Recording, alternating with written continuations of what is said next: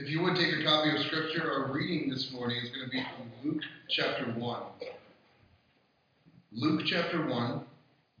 And our reading is going to take place from verse, verses 67 through 79. Luke 1 67. And his father Zechariah was filled with the Holy Spirit and prophesied, saying, Blessed be the Lord God of Israel, for he has visited and redeemed his people, and he, ra- he has raised up a horn of salvation for us in the house of his servant David. And he spoke by the mouth of his holy prophets from of old, that we should be saved from our enemies and from the hand of all who hate us, to show the mercy promised to our fathers, and to remember his holy covenant the oath that he swore to our father Abraham, to grant us that we, being delivered from the hand of our enemies, might serve him without fear, in holiness and righteousness before him all our days.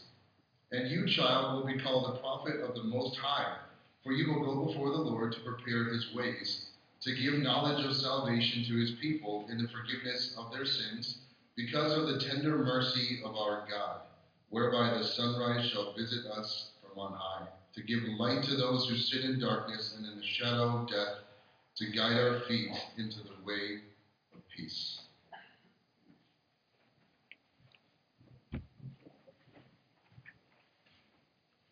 I'd like to begin with a word of prayer. God, we are grateful that we can look at your word. It is a privilege. It is something that we should never take for granted. To know that this, this passage that we're going to look at is not just of human thought. It is your communication with us.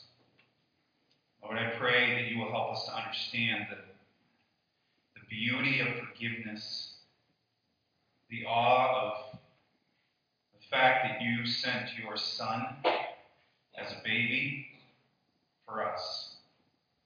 Lord, I pray that you will just help us to learn through this, to grow, that you will receive the glory for what is done here today. We ask this in Christ's name.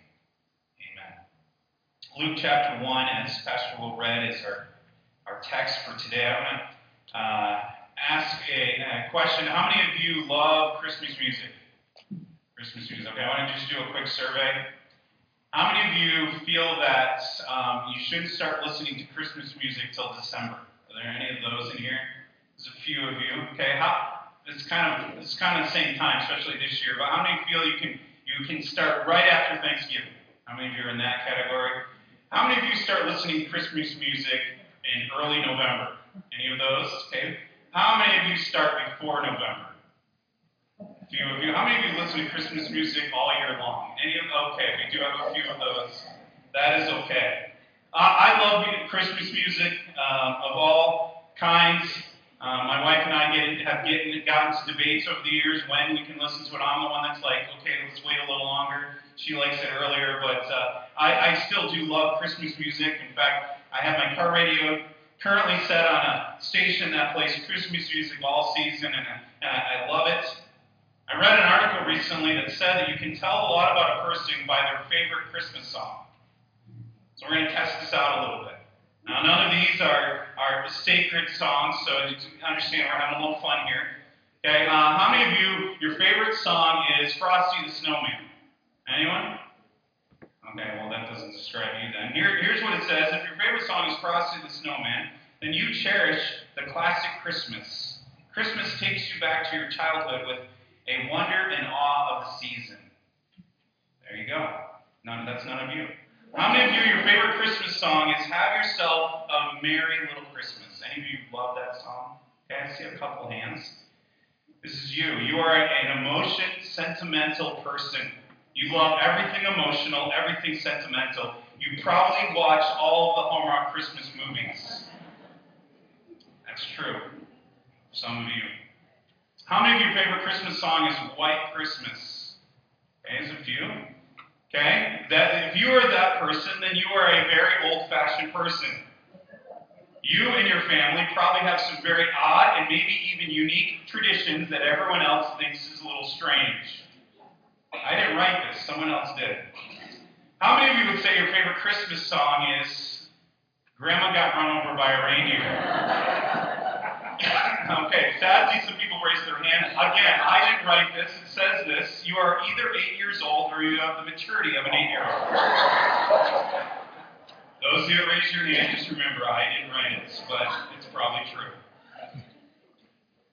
But what about Christmas carols? What are your favorite Christmas carols? Um, I stated this last year in a message around Christmas season, but uh, it has been uh, tested and voted, and it said that the most popular all-time Christmas carol is "Oh Holy Night." Maybe for you it's Silent Night, or "Oh Little Town of Bethlehem," or "Joy to the World." Um, whatever it is for you, Christmas carols speak so much truth and so much volume, don't they? Uh, Pastor Nate even said today, and I don't, I don't know how many of you caught this, but we sang an extra song today because really we have only so many weeks to sing Christmas carols, and so we had to throw another one in there because there's so many good ones out there. In the biblical account of Christmas, in the Christmas story, there are actually four passages in Scripture that are referred to as songs of Christmas. Some people have actually called these the original Christmas carols. There are these four songs who have been uh, have, have been sung through the years, or just read through the years, or preached through the years, and most of them are known even by their Latin titles that have been around for thousand uh, years or more. Over the next few weeks, I'm going to look at three of them. The fourth one we're not going to look at, and you could see it. It's, it's found in Luke chapter 2, verse 29 through 32. This is known as the Song of Simeon. Simeon was described as a, as a righteous man, a, a devoted man, a man who was waiting the Messiah. And, and, and he recognized when, when uh, Jesus' parents brought him to the temple, he recognized Jesus as that Messiah. And upon seeing Jesus, he, uh, he uh, held Jesus and he began to uh, proclaim what you see there in Luke chapter 2. Next week, we're going to look at the Song of the Angels. Following, we're going to look at the Song of Mary. But today I want to focus on a song that probably we don't usually look at in the Christmas story, and that is, as you see in there, the Song of Zechariah. What do we know about this guy? And how does, how does Zechariah play into the Christmas story? Well, if you read all of Luke 1, which we're not going to read all of it, but if you look at Luke chapter 1, we learn about Zechariah and who Zechariah was. And the beginning of Zach, uh, Luke chapter 1, Zachariah and his wife uh, Elizabeth were, were, were called blameless. They were called righteous. They were called holy individuals and because they walked with God. Now, Zachariah was a priest. He was not the high priest, he was a priest. And so, with that, there was, there was priestly responsibilities that he had, and we'll talk about that in a minute. Zechariah and his wife desperately wanted children, but they were unable to. The Bible says Elizabeth was barren. And what added to the, the, the fact that she was barren and that they couldn't have children was also the Bible describes them as advanced in years. Now, every, every priest, uh, like Zechariah, would serve in the temple, and there was a lot of responsibility they had. We're not going to get into that, but one of the specific areas that these priests would do was every um, every year for uh, a week, two times throughout the year, they would be devoted to specific areas of worship inside the temple. And, and there was a few uh, priests that were involved in that. And in, in that process, what they would do is they would they would uh, cast lots, and the one who got the, the, the, correct lot would then be chosen to go into uh, offer incense to God. This was a big deal. This was, in many cases, for these priests, a once in a lifetime opportunity where they would stand in, in the presence of God, and this was a huge thing. Well, Zechariah got the lot and was chosen to go in to do this. And so he went into, uh, to do this. And while he was there, the Bible tells us that an angel appeared to him, an angel by the name of Gabriel. And he brought him a message. He said to him that you and your wife, Elizabeth, are going to have a son. And you're going to call his name John. And John's ministry was going to be was going to be a forerunner for the Messiah. He was going to be the one that was going to prepare the people for the fact that the Messiah, Jesus Christ, was coming. Now, naturally, and if you've heard the story, you know, naturally, because of his age, because of the fact that his wife was barren, Zachariah didn't believe. He doubted. How was that possible? So the Bible says that because of his unbelief, God caused him to be mute. He couldn't speak until the day John was born. So after nine months of silence, Elizabeth gave birth to a son. And everyone rejoiced. Everyone was excited, as understandably, when anyone has a child, people are excited. But especially in this situation, they desired for it, they longed for it, and they, and they had a son. And, and eight days later, as was the tradition among the Jews, they would bring this baby boy to be circumcised, and that is when they would name the child. And they, they, they brought their child to, uh, the, to, to be circumcised and to be named. And, and everyone thought, oh, maybe he'll be named after his father, but instead uh, uh, Elizabeth said, no, his name is going to be John. Now, that didn't make sense. That wasn't a family name. There was no reason that they would think that he would be named John. And so they turned to Zechariah again. He couldn't speak at this point, but he could write. And so they turned to him and they said, Is this to be so? And he, he grabs a, a writing tablet and he writes down, His name is John. Immediately, the Bible tells us he was able to speak and he began to praise God. It's in response to these events that, that Zechariah shares and, and prophesies and sings this song of praise that we see starting in Luke chapter 1, verse 67. Now, what is the main idea of this passage or of this uh, proclamation that Zechariah made? Well, it, it, it's rather simple. This, this song, which I said is known by its Latin name, which is Benedictus, uh, is, is simple. There's an easy theme to see because you see it. Let's look at verse uh, 68. In verse 68 it says, Blessed be the Lord God of Israel, for he visited, visited his people. We'll talk about that later. Down in verse 78, he says, Because of the tender mercies of our God, whereby the sunrise shall visit us. It's easy to understand the theme. The theme here is simple it's that God visited his people. Now, this word visited is a word that simply means that he personally was visiting someone. So it's not hard to understand. Um, God, and, and, for us, maybe this is hard for us to wrap our mind around because we live in the church age. We live outside of the Old Testament. But for the Jews, this was a big deal because God was not just going to visit them in a cloud, God was not just going to visit them in the Holy of Holies he was going to actually dwell with them. That was huge. So, with that theme in mind, let's begin to dive into this, this text. And really, honestly, this is uh, this text is too long for us to do uh, uh, perfect justice to it. I want you to understand that. But we're going to do our best that we can to get through this text. So I want to look at a few things about this text. First of all, we want to see that God, from this text, we can see that God had a divine plan for the salvation of his people. Look in the text again, verse 68. Blessed be the God, the Lord God of Israel, for he has visited and redeemed his people. Blessed be the Lord God of Israel. There is no better way to begin a prophetic song than by praising God, by praising what God has done. Now we notice in verse 67, it said that he was filled with the Spirit. So uh, uh, the natural inclination of a person filled with the Spirit should be praise. But what was he blessing God for? Why was he blessing God? Notice what it says there. He blessed God. Why? Because he visited and redeemed his people. Now, this is a very interesting phrase. It's it's it's clear as you look at this past uh, this text that it's in past tense. Notice that. He said he visited. He didn't say he will visit. Now, if you look at verse 78 in that, he says, He shall visit. So, what's the, the reason for what seems to be a contradiction? I believe it's this. I believe the reason for this past tense in verse uh, 68 and the, in the future tense in verse 78 is because Zechariah was so convinced that in his mind as, as if it already happened. He has such a faith in God, such a belief in God, and, and, maybe it was the nine months not being able to speak.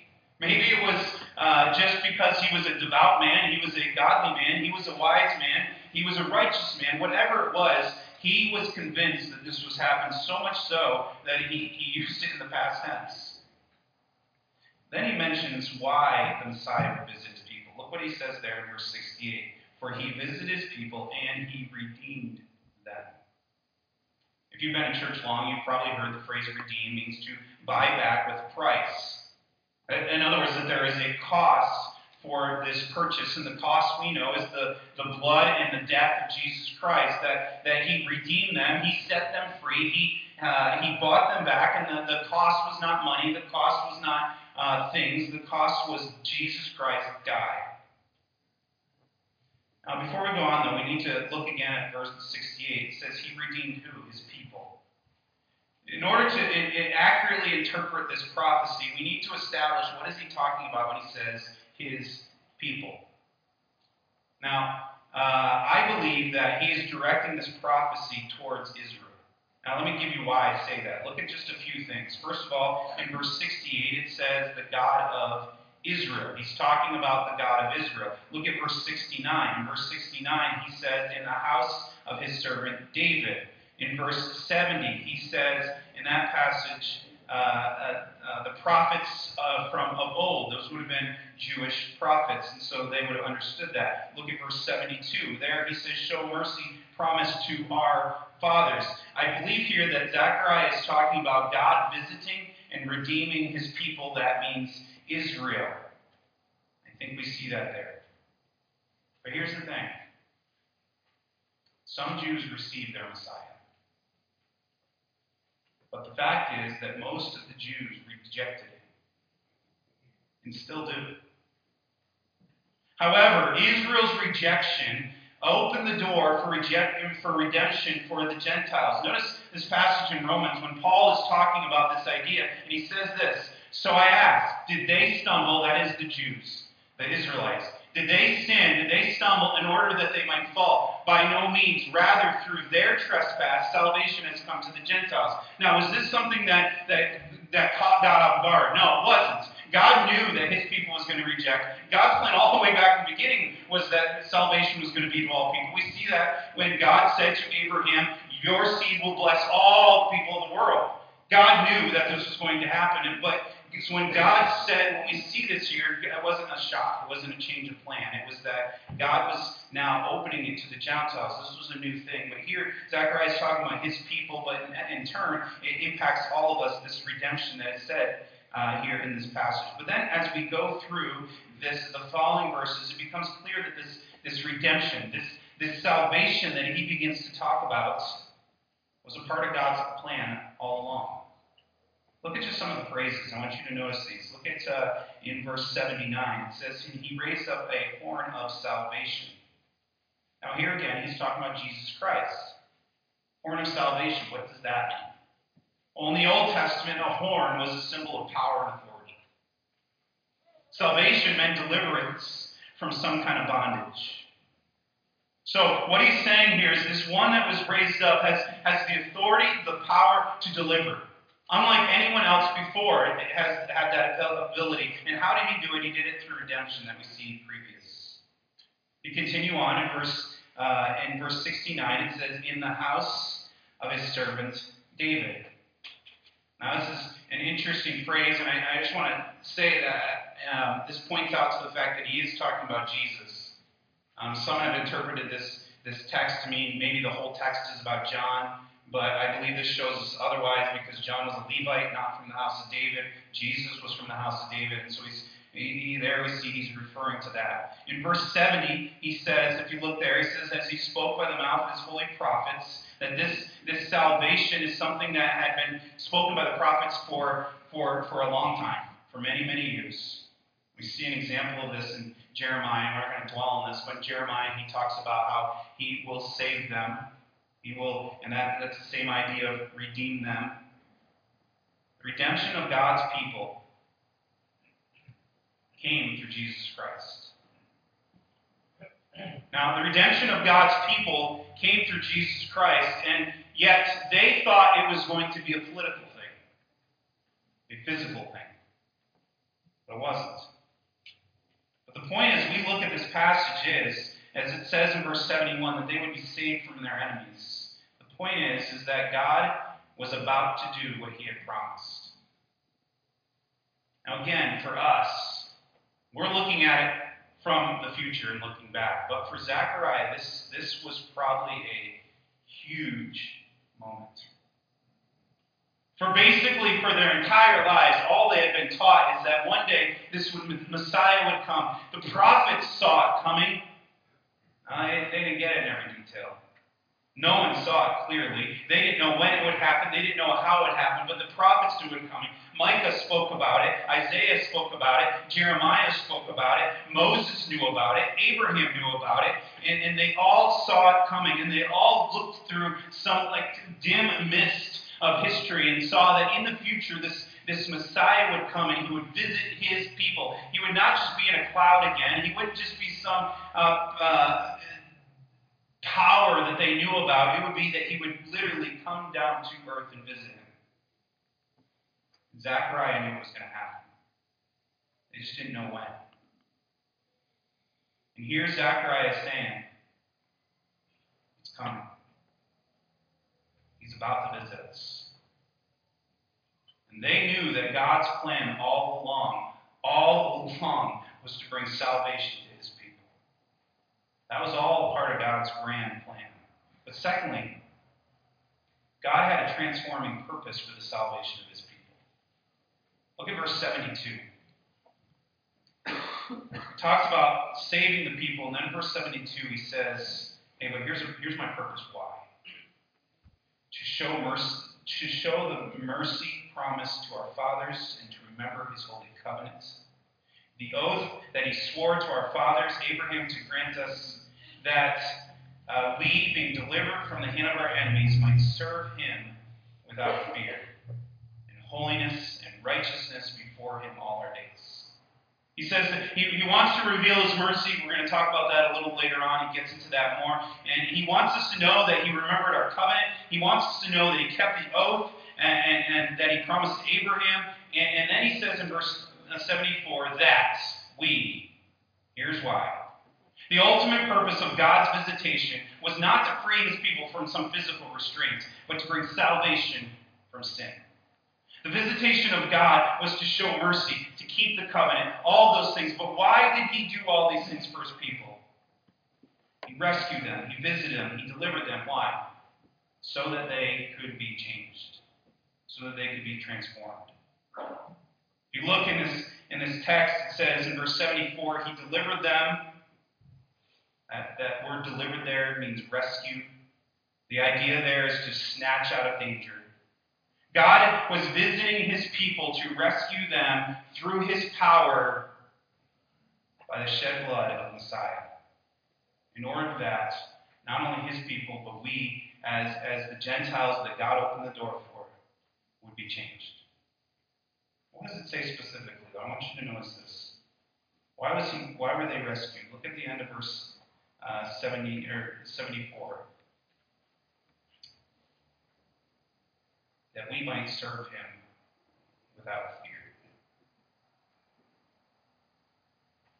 In the, in the New Testament, the idea of serving God is, is over and over. It's the idea of worshiping God. It's, it's giving to God everything that we have. If you look back, if you look ahead at Luke chapter 2, verse 37, look there if you will. Luke 2, verse 37. This is talking about the, the widow Anna, who was a prophetess, and she was in the temple. And it, as describing her, it says that uh, uh, she did not depart from the temple, worshiping with fasting and praying. The idea there is the same idea that we see here of, of serving. It's that she was that she was continuing attending to the things of God over and over and over again and we have been saved from our enemies, and our enemy is Satan. We, have, we, we, are, we are saved from our sins so that we can serve him all the days of our life. Then he says something interesting. He says that we can do it without fear.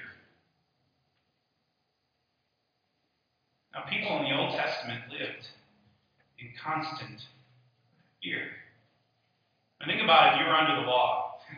You're under the law and and uh, you had to abide by the law. You lived in constant fear. You served God with fear because because you knew that hey, if if I broke this law, I could be stoned. If I, if I broke this law, I could be thrown out of the uh, of the town. If I if I did this, and it was this constant of, of fear, and God was this was this uh, scary in their mind being. They for most of them, they didn't have an intimate And so when he says here that it's without fear, it's because of what Jesus Christ did that we no longer have to live in fear. Now, the Bible says that we're to serve him with reverence, and, uh, and it gives the idea of the fear of the Lord, but not in the fear of, of, of such a terror that we're crippled. We're to serve him without fear because there's an intimacy. There's an intimacy that says that because of what Jesus Christ did, no longer do we have to cower and fear. The Bible actually says that we can call God Abba, Father. There's a, a closeness there. The Bible says that Jesus can be our, our friend. The Holy Spirit can be our comforter. We are filled with the Holy Spirit and we can serve Him. We don't serve Him out of fear anymore. We serve Him with joy, with gratitude. And through all, uh, and though we were prior to Christ slaves to Satan, we have been set free and then he goes on and he says in verse 75 that we serve him with fear. And how do we do it? He says in, in holiness and righteousness before God. How, when? All the days of our lives. So God had a purpose, and he always had a purpose. And Zechariah was explaining that, but he also said he had a purpose of transforming us. But thirdly, I want you to see that God sent a prepared forerunner, forerunner to announce the salvation of his people. Now, up until this point, up until verse 75, Zechariah had been talking about the Messiah. He had been talking about Jesus Christ and, and how he would rescue people, his people. Then he here seems to shift his attention towards his son John for a bit. Uh, and, this is just a theory, but uh, I think it's pretty accurate theory. John was just born. He's at this point eight days old. Zechariah has gone through nine months of not being able to speak. And his son is born, and, and, and he names his son, and now he's able to speak. And so he uses this opportunity to, to praise God. And I, I imagine that John, uh, excuse me, Zachariah is going through this, and he's praising, and, and maybe his son is uh, right there in the room with him. Maybe, maybe he's even holding his son at this time. And he's going through this, and he's talking about this promised Messiah and, and how he's going to free his people. And, and, he's going through all that, and he looks down and he sees his son in his arms, and he says, look what he says in verse 76 And you, child. You can, you can hear the love of a dad looking at him and is proud. He's, you will be called the prophet of the Most High, for you will go before the Lord to prepare his people, to give knowledge of salvation to his people one author described it this way How thrilling was it for this old man to gaze into the cradle where, where lay the child who would call the nation back to God? We could see the, the priest stoop down in the cradle and raise this precious bundle in his arms, and he spoke directly to the infant, And thou, child, shall be called the prophet of the Most High God. A prophet. He understood that, not a, not a priest. Zechariah was a priest. Israel had many priests not a priest, a prophet. And although John had been born into the tribe of Levi, and, and, the normal course of action would be that he would probably become a priest, um, but that's not what he is. Zechariah looks at his son and he says, You're going to be different. You are going to be a prophet, but not just any prophet. You are going to be a prophet of the Most High God. And what you have, your mission is huge. Your mission is you are going to prepare the nation for the coming of the Messiah. And John was that. He was a prophet. He was a preparer. He was a preacher. And John began his ministry, and we read uh, later on, he began his ministry by going into the desert and in the regions around the Jordan River and preaching the doctrine of repentance from sin. And, and, and multitudes of people, men and women, flocked to hear his message, and multitudes of people began to follow him and receive what he had to say gladly. And people were prepared for the coming of Jesus. And he baptized many, and he prepared the way. And he was the one that, when he saw Jesus coming, he said, Behold, the Lamb of God who takes away the sin of the world. But at this moment, John's just eight days old. And his father looks and he sees clearly that, that God has a plan for his son, and his plan is huge. It's the, to announce to the world, but specifically to the people of Israel, the coming of this Messiah that we have planned for and we have heard about and we have, and, and we have waited for so long. His father plainly saw that. He included his son in this. But then he turns his attention back to the Messiah. And the last thing we want to look at is that God brought a glorious effect through the salvation of his people. He turns his attention back to Jesus, starting at, at the uh, end of verse 77. So he says in verse 76, You, child, you will be the prophet of the Most High, and your responsibility will be go to prepare the way for the people, to give knowledge of salvation to the then he begins to declare this salvation has wonderful effects. Effects that, uh, that are not just for the people of Israel, but are for you and I. If you are one that's placed your faith and you believe that this Messiah did come to earth, that this promised one came to earth, and not only did, was he come, did he come as a babe as we celebrate this time of year, but he came and he died. And these promises are for you. Let's look at them. First of all, salvation brought personal forgiveness. Forgiveness of sins means once and for all, God took them away. He removed the guilt, the punishment, the power of sin. And to release one's sin, to forgive one's sin, is, is not just uh, release from the, the legal charge or from the penalty of sin, but release from the dominion of sin, the power of sin over you. This is interesting because if we look in, into uh, when John began to minister, notice what John's message was. This was John's message. He says, nah, uh, Then fear not, O Jacob, my servant, declares the Lord. Um, I put the wrong passage in there. So, sorry about that. But if you look in, it's, uh, the right reference, the wrong verse. If you look at Mark chapter 1, verse 4, uh, John says, What? Repent receive the forgiveness of sins. John understood that. Zechariah understood that. Here's the interesting Zechariah was a righteous man. We see that at the beginning of Luke. He was, he was righteous, he was devout, he was one that followed God, and yet, and yet, he lost his ability to speak for nine months. Why? Because he had he lacked faith. And so I think I think Zechariah understood the beauty and the power and he says in this passage that, that John came to, to preach that the Messiah was coming, but this salvation would bring forgiveness. But he goes on salvation would not only bring forgiveness, but salvation comes by way of God's, uh, the, the mercy of God. Look at the, in the text again, verse 78, he says, This forgiveness comes because of the tender mercy of our God. Just as Zechariah understood the value of forgiveness, he also understood that, that, this, that this forgiveness does not come by merits. We are not forgiven because we are worthy. It does not come by effort. We are not forgiven because we work towards forgiveness. It comes only through mercy. Every sin that you have ever committed, every sin that you have ever done is forgivable by God. But it's not because of you. And I love because we often think of mercy, and I don't know, maybe it's just me. We often think of mercy as the harsher brother of grace. You know, grace is like, hey, I get all this good stuff. Mercy is God just removes our punishment. But notice the, the, the phrasing he uses here, verse 78. He says, because of his tender mercy. I love that. Charles Spurgeon used to say this. He used to say, Mercy is music, but tender mercy is the most exquisite music you can imagine. And all of this is from God.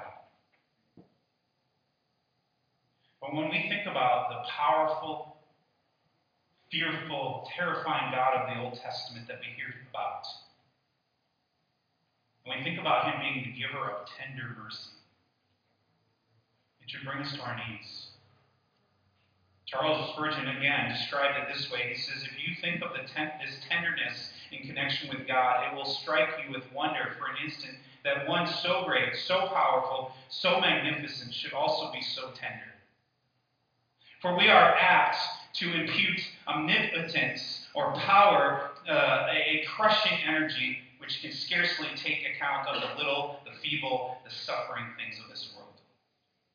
Yet if we think again, the surprise will disappear, and we will see with new wonder or admiration that His mercy must exist because of who He is.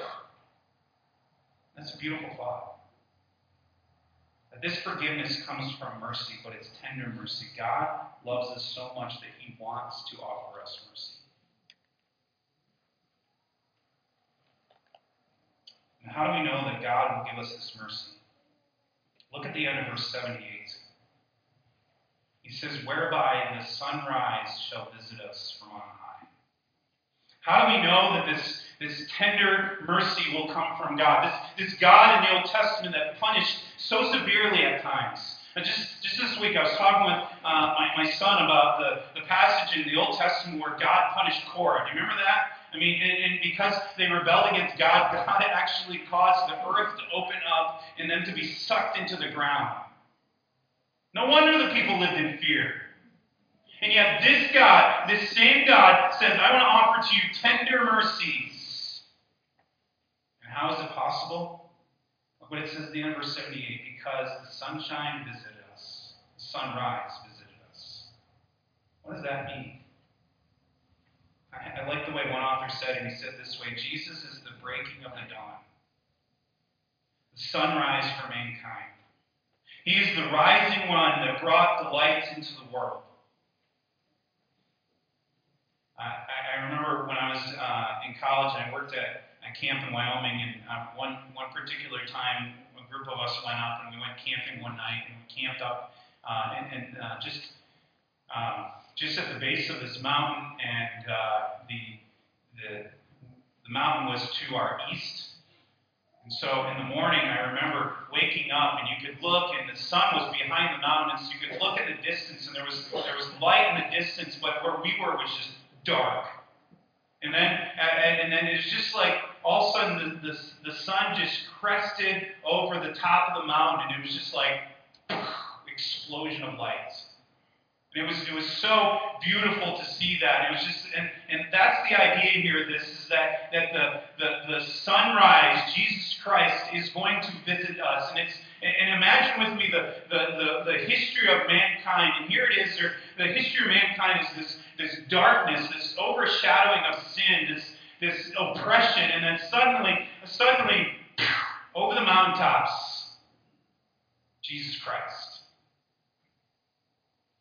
And he did something, and the world has never been the same since the day spring appeared.